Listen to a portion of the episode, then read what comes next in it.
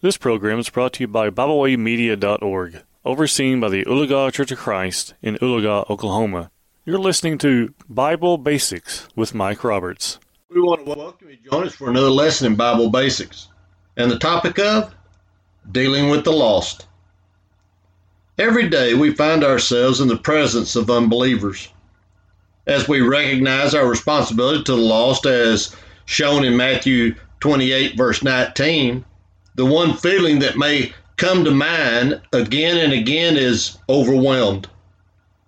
How can I be a better soul winner? What can I do to be influential with my family members, my co-workers, my schoolmates, and so forth, as it pertains to reaching them with the gospel? There are just a few of the questions that may come to mind as we think of dealing with the lost.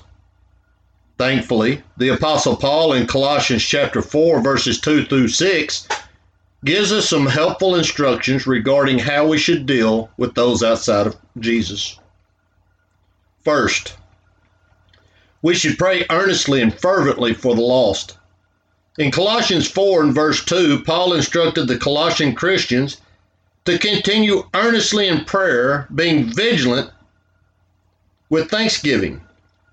Every day we should pray regarding those that we know who have never obeyed the truth. Romans chapter 6, verses 3 through 4 and verse 17.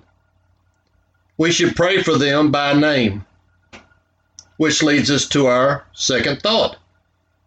We should think optimistically about opportunities to teach the lost.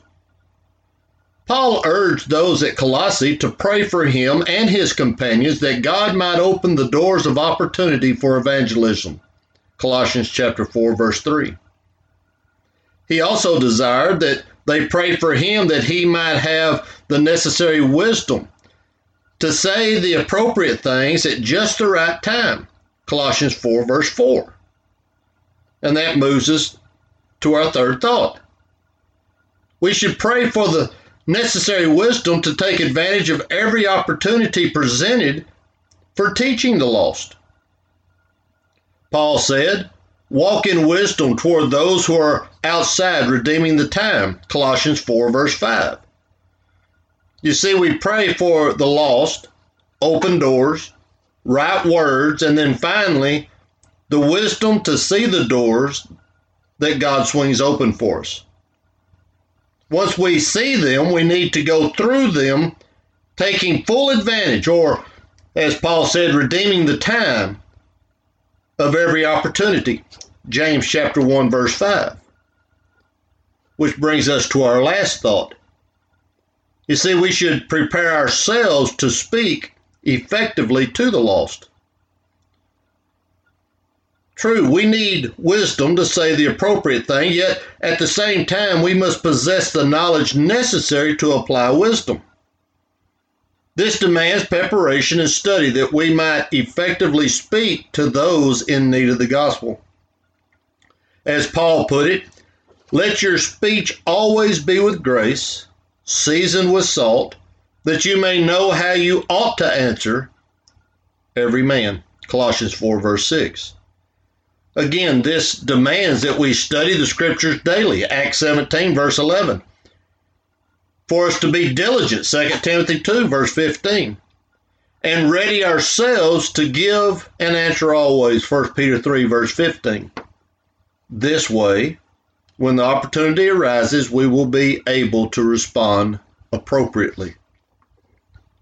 It may seem overwhelming dealing with the lost, but we must remember the Lord will not leave us by ourselves in the matter. Matthew chapter 28, verse 20. Rather, he will be with us all the while. Hebrews 13, 5 through 6.